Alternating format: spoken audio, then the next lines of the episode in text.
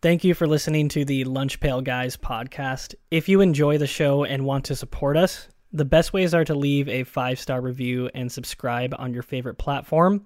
And follow us on Twitter or Instagram at lunchpailguys underscore.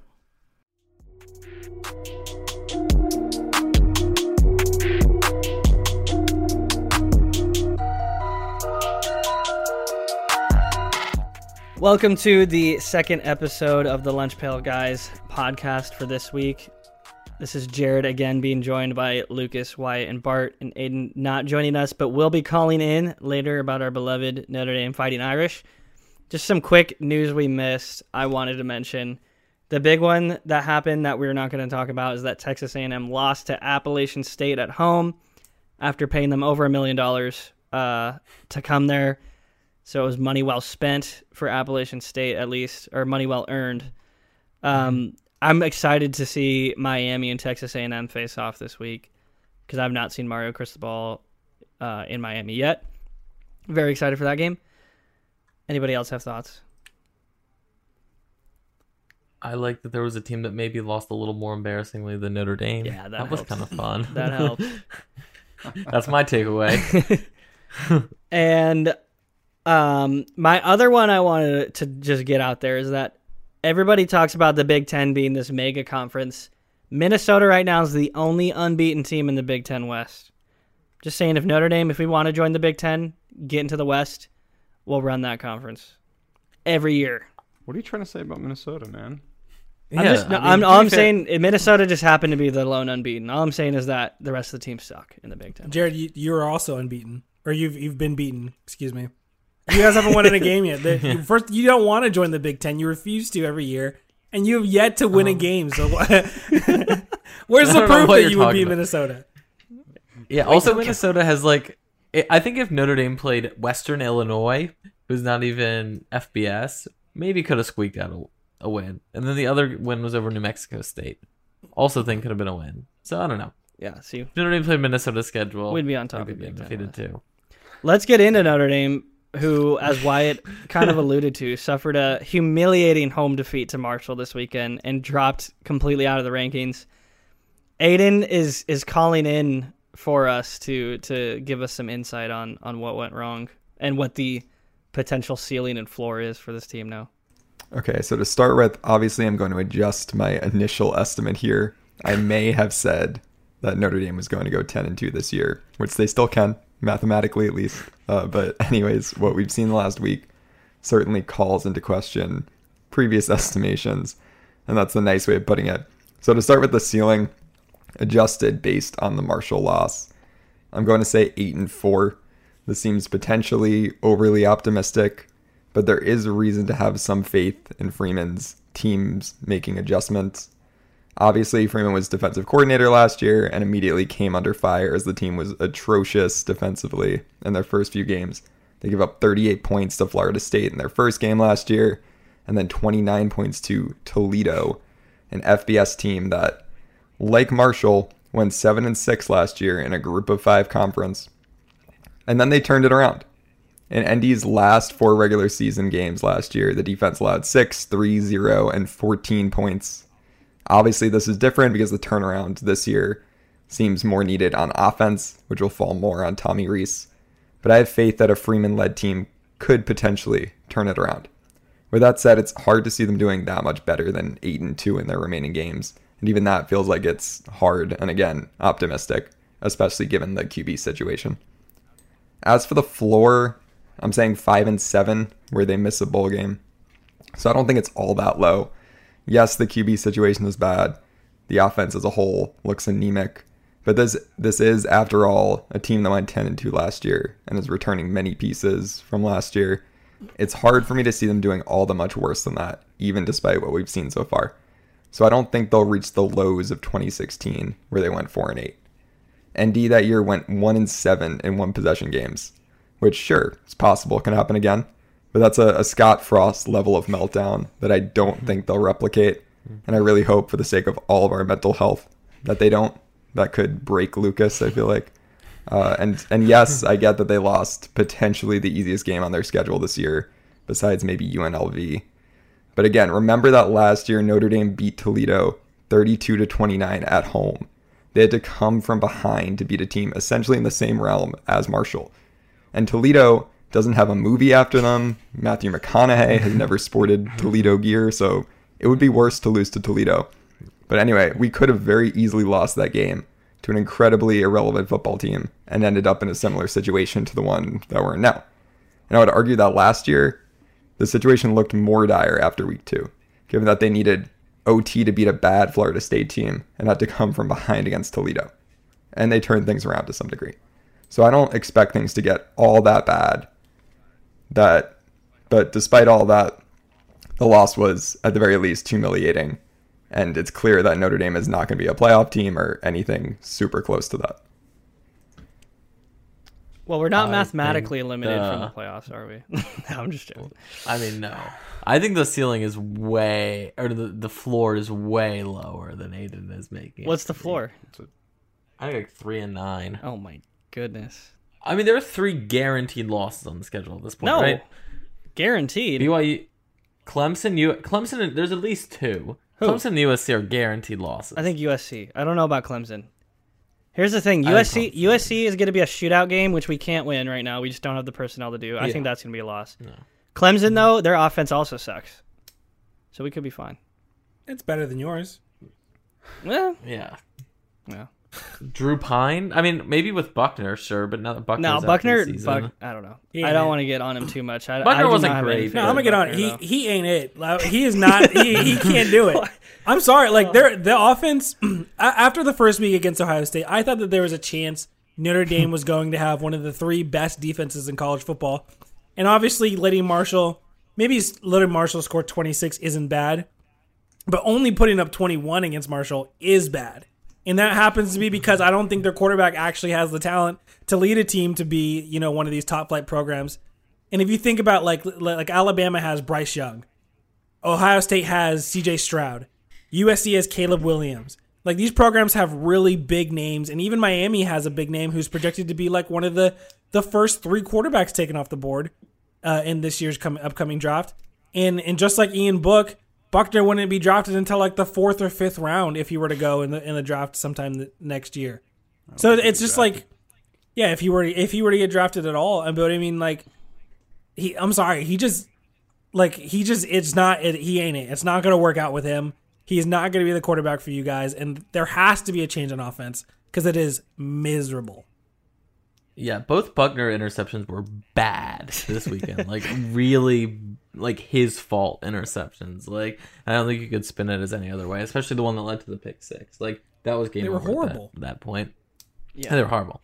But like I think that like I don't know. I'm just like not optimistic about this season going forward. I mean, I don't think anybody is, but it's like I think there are a lot of losses on that schedule coming up. Like I think I'm not. like not that they're all gonna be guaranteed, but I think like seven and five is a realistic. Uh, yeah, sort I mean that's a little bit better for the season. That's a little bit better than three and nine. Um, No, I think that's I think that's the, the floor. I think it's somewhere between three and nine and seven and five at this Ceiling. point. Yeah. Yeah, Yeah, ce- yeah. ceiling is seven and five. um, I don't know. I'm gonna latch on to Aidan's point that we also did not look good the first two games last year on the defensive side of the ball.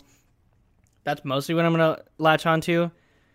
But with the caveat being that we had a lot of talent on defense and we still do, we don't have that much talent right now on offense, Yeah. apparently. You know, like our wide receivers are dropping passes even when they are getting open, and then if they are getting open, open, Tyler Buchner can't hit them. Our offensive line has really not looked good mm-hmm. for, which has mm-hmm. been so frustrating. Returning all of our starters, and uh, it's that's really frustrating. I'll ask the question we're all thinking: Why weren't we throwing our hat in the ring for Spencer Rattler? we can't keep I- getting our transfers. Seriously though, we can't keep getting our transfers from Wisconsin. No, no disrespect to Coan. Like the U, the USC QB room is a transfer factory. We should look there. I think. I swear, half their quarterbacks, every quarterback that is not the starter, transfers. I swear. Kedon Slovis, JT Daniels, Jackson Dart, they're all playing somewhere else now. I'm serious though. We need to get in the transfer portal for next year because we're not we don't have a quarterback signed in next year's class, and we're gonna mm-hmm. have to rely on CJ Carr. Uh, I believe is his name or Carr's his last name in the 2024 class, but even then he'll be a freshman. So we gotta hope that he's mm-hmm. ready to play at that time. And it's yeah, I, a lot of people have been saying that Tommy Rees has kind of maybe fumbled the recruiting as well, and it's gonna and to a point that Lucas made last time. I mm-hmm. think position wise, if Notre Dame is not producing good quarterback play, then a recruit can easily ask the question like, "Am I going to develop at Notre Dame if you know you're recruiting me, but it doesn't look like I don't have evidence that I'm going to get developed there?" You know what I mean? I think that's the thing that worries me. Yeah, I mean, two big things too coming out of this is that like one, it makes me appreciate Jack Coan a lot more. Like you say, like oh, we shouldn't get like our like transfers from Wisconsin, but like he was pretty good last year. Yeah. You know, like they went eleven and Pretty one. good. He was effective at what he did. Like, no, is he a is he a title winning quarterback? No, but he was like good. And I think that I don't know if I can say that about Buchner or Pyne or anybody like that. And so I think that that is concerning, and I agree with you, Jarod, that the transfer portal should be an option this offseason because there's a lot of talk too that like this was supposed to be Buchner's year to develop. Like nobody ever thought he was going to be like elite this year. Um, but now he doesn't have that anymore. And then Carr comes in in 2024. But there is some talk. People are trying to get Carr to reclassified to 2023. Um, I don't know how good of an idea that is, but Who's trying we'll to get see. him to reclassify? Marcus Freeman calling him up, or I don't know. People. R- People. There are rumors about it. Um, also, other thing is, I think this is gonna kill recruiting. Like, No. it's one thing to be like, oh, oh, big game, like losing big games, doesn't impact recruiting. And I like, well, I don't necessarily agree. I think there's like more of a point to that. On the other hand, I think losing to Marshall does impact recruiting. Okay, but like I said, it doesn't re- it doesn't impact it for Florida State. It doesn't for LSU. It didn't for Texas. It doesn't for USC. They sell a vision. They sell a long term vision, not a, But how many titles state. have those teams won in the last 15 Okay, years? well, LSU. LSU's won one, and that's Nobody it. else has won any. That's it. but no, but but it doesn't. But it's the the argument is that it's going to affect recruiting, and it doesn't. I'm not saying they're going to win a title, but it doesn't ref- affect recruiting. I think all those teams also have something that Notre Dame doesn't, in that they are in warm weather and there are like other pros of playing there as opposed to Notre Dame. I think Notre Dame is like situationally very different from those schools, and so I think stuff like this has more of an impact. We've had this whole conversation already. I know, it- I know, so we don't need to have it again. If it goes on for the whole season, then I'm with you. But just the loss to Marshall, I don't think so. Yeah. Because the, the whole appeal right now of Mar- Marcus Freeman's recruiting is, is, is his energy, his personality, and the fact that he's mm-hmm. you know a stark contrast to Brian Kelly. So if if players can see that he can't coach, then I could believe that they'll bounce after one whole season of evidence of that. But right now, I I think it's premature. Yeah, I don't know. I yeah, I think it's premature too, especially on recruiting. I mean, LSU seventh right now. They had a terrible year last year. They're seventh right now in next year's class. It just really doesn't affect them that much. O- Oklahoma also didn't had a down year, and also mass exodus of recruits. They're still fifth. I don't know. The wheels can fall off Well, speaking quick. of Freeman too, yeah, Yeah. Um. yeah. Speak. Meanwhile, at LSU, Brian Kelly led 51-0 at halftime en route to his win. Yes, it was against Southern U, but does this does this affect the way that you view Brian Kelly or LSU or anything? What do you what's your thoughts on that? No, No, okay. they played, they played Southern. Like I don't know. Okay, well, well does does the start of the season affect your view of Brian Kelly at all? Also, no. No. the- okay. All right. I, I mean, I just Freeman still deserves the benefit of the doubt. So Okay. I haven't like I, there is a seed of doubt in my mind about Freeman now though. Was- okay, Like, that's what I was going to go into next, yeah. I I do think I'm with Bart. He still should be given the benefit of the doubt. and but it's looked But pretty bad. But they're they're they're it's looked pretty bad so far. And I always thought this was gonna be like a little bit of a transition year, which like, oh, he's never been a, a head coach before. So it's like it's not just gonna be smooth. But I thought like eight and four, nine and three, not smooth, not like fighting That's still for possible. I don't know how likely it is though. We'll see. I don't think that if we're like betting on the most likely scenarios this year, that that's the most likely scenario. okay, well, one thing All I that saw. being- Oh, sorry. Go. Oh, go go ahead. Go ahead. No, you, you go, go. I didn't really have anything more interesting to say. You can go. Okay. Well, I, I just I saw someone post the starting records of some well-known coaches. Saban started two and six. Dabo was 19 and 16 in his first three years, so that's a little bit long term. Lou Holtz started one and four. So, Mm-hmm. you know, it happens. Like if, if he goes if he goes 0 and 12 or whatever, that's one thing. But it's, Yeah. first year coaches are going to struggle. Like I, Let's be honest here. But I I mean, agree. but, But, I think something is situationally different different to me. It's like those people are taking over because the coach got fired. Like this he's taking over a supposedly good team. You know? Mm. Like I don't know, something That's a about good that is like is is different for me. Like if you if like Brian Kelly gone four and eight, like if they had fired Brian Kelly after 2016 or whatever, and whoever took over came in and went like seven and six, next, five the next year, I'd be like, great, cool. Um, something about this feels situationally different for me. And again, I like Marcus Freeman. I think he will right the ship. But while I was like 100% all gung ho before, maybe I'm like 99% right now. it's like there's this. Okay, just a one that drop. I'll live with that. the kernel of a seed of doubt has been planted in my mind, and it is a little concerning. I say to Notre Dame fans, I saw Notre Dame fans are already like Freeman's got to go. I say if you don't like the show, change the channel right now. I don't if want anybody. I has want to go, it's Rees.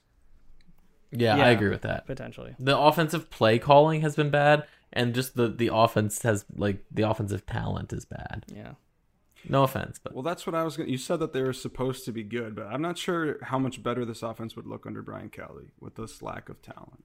So, I, I mean, it's obviously impossible to answer, but I mean, come, uh, how much of it is Freeman's fault? Yeah. His side of the ball, I feel like is fine. I mean, Marshall wasn't great how they kind of ran on us, but I feel like his side of the ball is gonna be fine. And uh, yeah. Uh, last question I wanted to ask on the Notre Dame though: Is this the worst loss that you think Notre Dame has suffered since you've been a fan? No. Oh, what what was the worst one, Lucas? Lucas gets the benefit of having been a fan for a lot longer. Yeah, that's true. Um, I think Tulsa 2011. Oh. Uh, that was bad. Tulsa 2010. Sorry, Tulsa 2010. Brian Kelly's first year. Um, See, it's a trend. yeah, it was just like in the dearth of like Notre Dame football being really bad, like having not really done anything since 1988, even still, or I guess 1993 or whenever. At this that point, um, like there hadn't been the sort of like Brian Kelly renaissance that there was of like the national championship appearance and the playoff appearances and stuff like that. And it was just like they got the new coach. Brian Kelly was supposed to be great. They were four and four going into that game. They were still looking mid, and then they lost to Tulsa. And the quarterback Dayne Crist got injured in the game too. Oh boy. And then the backup threw an interception in the end zone.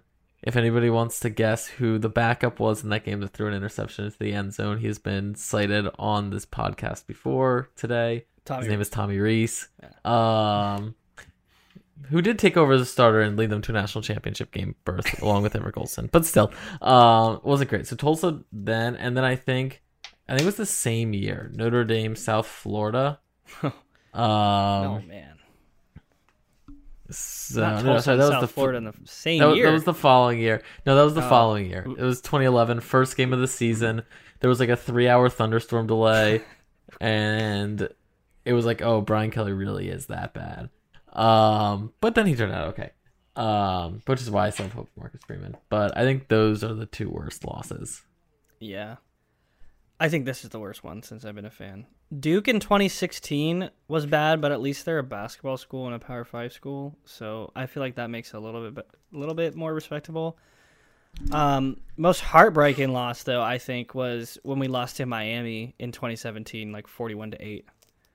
That was that was the worst game I've ever watched. Oh, my most heartbreaking loss is definitely Clemson 2015.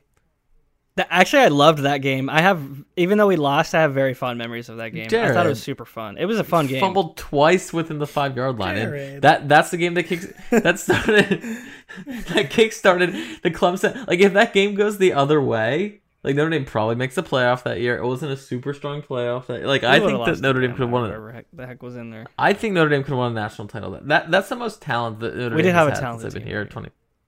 Jaylon Smith, Will But we, Fuller. but but even like- if we would have beat Stanford, we would have made it into probably, and we just lost that. Game. no, I mean Yeah, no. unknowing. There's no way of knowing. There's no way of knowing. Okay, well the same with same with your same with your saying we're gonna win the Yeah. national championship. There's no way of knowing Oh, that. yeah. Uh, t- one team we're gonna go into our cash or trash real quick, though. real quick. Um, oh, go ahead. we go we ahead. glossed over this. the only time that the point where well Nick Saban had a really bad start to to his career is if you have Nick Saban as your if you have to believe that Marcus Freeman is Nick Saban I do believe because that. if you if you go and you look at, at I'm not even joking. I think he's going to be a really good coach. I mean, but look, Go but look at Nick. Some of Nick Saban's losses during his first year as a head coach. He lost the number one overall pick, Matt Stafford. He lost to the number three team in the country at the time, LSU, and he had also a couple really close games in those years. Where at the at the very least they looked like they could compete with higher teams. They just didn't have the guys, or for whatever reason. Right That's now, what we did with Ohio State. right now, after a terrible loss to Marshall, I, I feel like I bel it's totally fair to have the, the doubt in your mind to say, can we actually compete with these guys? So you have to believe that he's he's going to be Nick Saban, and I don't doubt anybody who says that he's not. He's not Nick Saban, but he could be Lou Holtz, as as Lucas said in our preseason. Yeah, I mean- comparison. I I might retract that and No, go. Charlie Weis, but No, Lou Holtz. Lou Holtz, like Barton said, kidding. didn't do well either. Um, let's get into our cash or trash, though. One team that is definitely going to win a national title in like the next two years is Texas. No, I'm just joking. Texas is back though. Um, let's let's cash or trash this statement that Texas is back, aka that they will win the Big 12 championship this season. Wyatt, what do you think? Oh, Texas is back, baby. I mean, Oh, they're yeah. probably they're probably more back than just winning the Big 12 championship. I think that as far as I'm concerned, they won that game against Alabama. At least if, they did. if Quinn Ewers had stayed healthy throughout the entire game, I would bel I would you could sell me that that that they would have won. I think that they would have won at least by Yeah. a couple scores. Um, but they yeah they were really Whoa. good. Yeah, a couple scores. They were really really good. I mean, I think that it, it kind of looks like all the pieces are starting to come back together. Quinn Ewers, Ohio State guy, never leaves, bud. All right, you're an Ohio State quarterback for life. Uh, Joe Burrow, the Mm. Greatest, Joe- yeah, yeah, about to say. one of the greatest Ohio State quarterbacks of all time. Thanks for winning that national championship. We get one one eighth of that. And as soon as Texas wins theirs, we get another eighth, and we'll put together a whole trophy with all the transfers that that we had that have left. Uh, but anyway, the the talent is there. I mean, they're, they I feel like the pieces are starting to come back together. And as far as I'm concerned, Texas is back, and a healthy Quinn Ewers season, they're top four team. Okay. Bart, Uh, Bart, what do you think? I mean, so are they back? I guess I, I could subscribe to them being Sorry, back. cash. Are they are they going to win the the the, cha- the Big 12 championship? No. That that I trash. Oh, I mean, Ewers is out for 4 to 6 weeks. That means he's going to miss the Oklahoma game. He's probably going to miss the Oklahoma State game too. Did you see Hudson Card play? Did we watch the same game? Ewers was zipping it. He looked electric. Hudson Card looks so average. I don't think they could possibly win out with Hudson Card take, taking those snaps instead of Ewers. That's my reason for trashing it. If Ewers had won, or if Ewers had played, they would have won, and this probably wouldn't even be a valid cash or trash because it'd be so obvious. But right now, I'm not. I'm not as confident as Wyatt. with Bijan Mustardson, I mean, come on, like, oh yeah. look, he's a dog. He got that dog in him. That- he got that dog. Straight up, Yeah, straight and but- simple. but Hudson Card does not. there. Uh, what about another up and coming team that is potentially back? Not as back as Texas, of course, but what about USC? Lucas, is USC a playoff team? Cash or trash? I could not cash anything more than I'm cashing. That's this crazy. Right now. I, I think it's so easy. It's so simple that they're going to be a playoff team this year. Jarod, come on. USC has looked really good these first two games, especially the offense. Caleb Williams has been electric. They've dropped 40 points in each of their first two games. The offense is going to be great. Plus, they're playing in a borderline Power 5 conference, so they don't even have to play the best team in that borderline Power 5 conference in the regular season schedule. They don't have Oregon on their on their schedule at this point. I think with how Notre Dame is playing, I don't think there's any real challenges on their schedule at this point. Utah might be tough, but they lost to Florida, and I think that they're probably not as good as we all thought they were. I think this is an easy coasting to a 12 and 0 season, and then they'll probably play Oregon in the Pac-12 championship game, and if they win that, they're a playoff team. So I am cashing this really hard. Plus, the thing with Pac-12 teams is they don't usually have like narrative or clout on their side. USC doesn't have that issue. USC has clout not only from the history of just being like USC and everything, but they have Lincoln Riley now. That adds things. So I think even if like there's a little bit of wiggle room, that they could still get that bump. So I'm cashing this really hard. I think the USC is definitely a playoff team. Are you cashing it hard enough to book that they're going to go undefeated this year? Ooh. Sounds like he is. Commit, Lucas. There Yes. you go. Out of I'll, boy. it. I'll book it. Okay, I'll cool. book it. That they have an undefeated regular season. Cool. I'm trashing this super hard. There's no chance they are a playoff team this year. They have looked good on offense. On defense, they have not looked good. Yes, their offense is elite. Their defense is shaky at best. Teams can their teams can run on them. Their run defense is not very good. They just gave up over 200 yards to Stanford. And for everyone talking about how they won the transfer, they transfer portal, they mostly did that on offense, not on defense. They're all their five star guys were offensive guys. Um, and I just find it hard to believe that after losing, they lost 21 players to the transfer portal and 16 to the draft. That in Lincoln Riley's first year, you can coalesce that into a playoff championship team. It just feels like too much to overcome. I would hate it if that happened too. I would be really mad, but I think it is too much to overcome. And this is what I'm going to book, Lucas. Their first loss, I'm going to tell you when it is October 8th against the Washington State Cougars. Oh, Watch oh, out. On. I'm not even joking. Watch out for that game. Delusional. Delusional. Watch out for that game. That's all I'll say. trash. USC's trash. Uh, no. um, let's let's end it though with our blue collar team of the week. Bart, Bart, you have the honors. Who is our blue collar team of the week?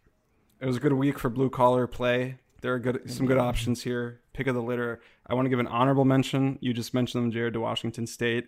They're not my my pick pick, but 17 point underdogs to Wisconsin, and they won 17-14. That's solid. To me, though, there are basically two that are equally valid, so I'm just going to talk about them both. One of them, obviously, is Marshall. We talked about it a whole lot earlier. I think anytime you can upset Notre Dame, the blue, co- the excuse me, the blue blood of blue bloods, that's pretty blue collar. And they did it in a blue collar way as well. I mean, they, they killed Notre Dame's rushing attack. They had a better rushing attack of their own than their passing. They won mm-hmm. the turnover battle three to zero. I mean, it doesn't get more blue collar than that, except for it does, sort of. How could I not mention them? I would be remiss not to mention the giant killer. Lucas talked about them last week. You mentioned them in the news we missed, Jarod. I'm talking about Appalachian State.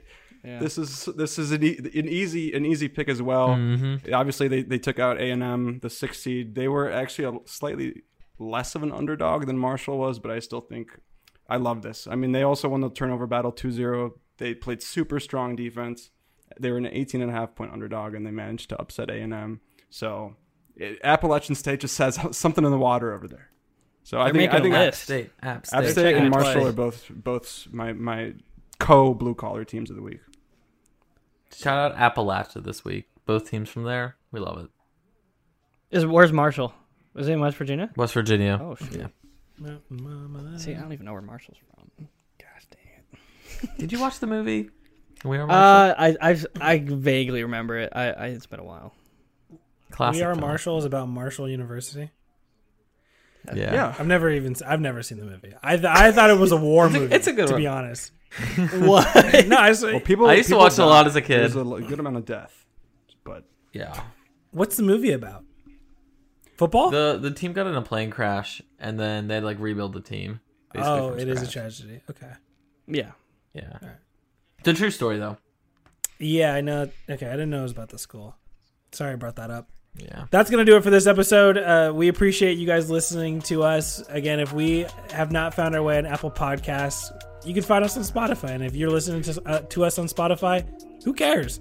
Uh, go ahead and leave us a review. Uh, go ahead and follow us on all of our socials Twitter, Instagram, and TikTok at LunchPailGuys underscore. We appreciate you guys listening every week, and we'll see you next week. Thank you.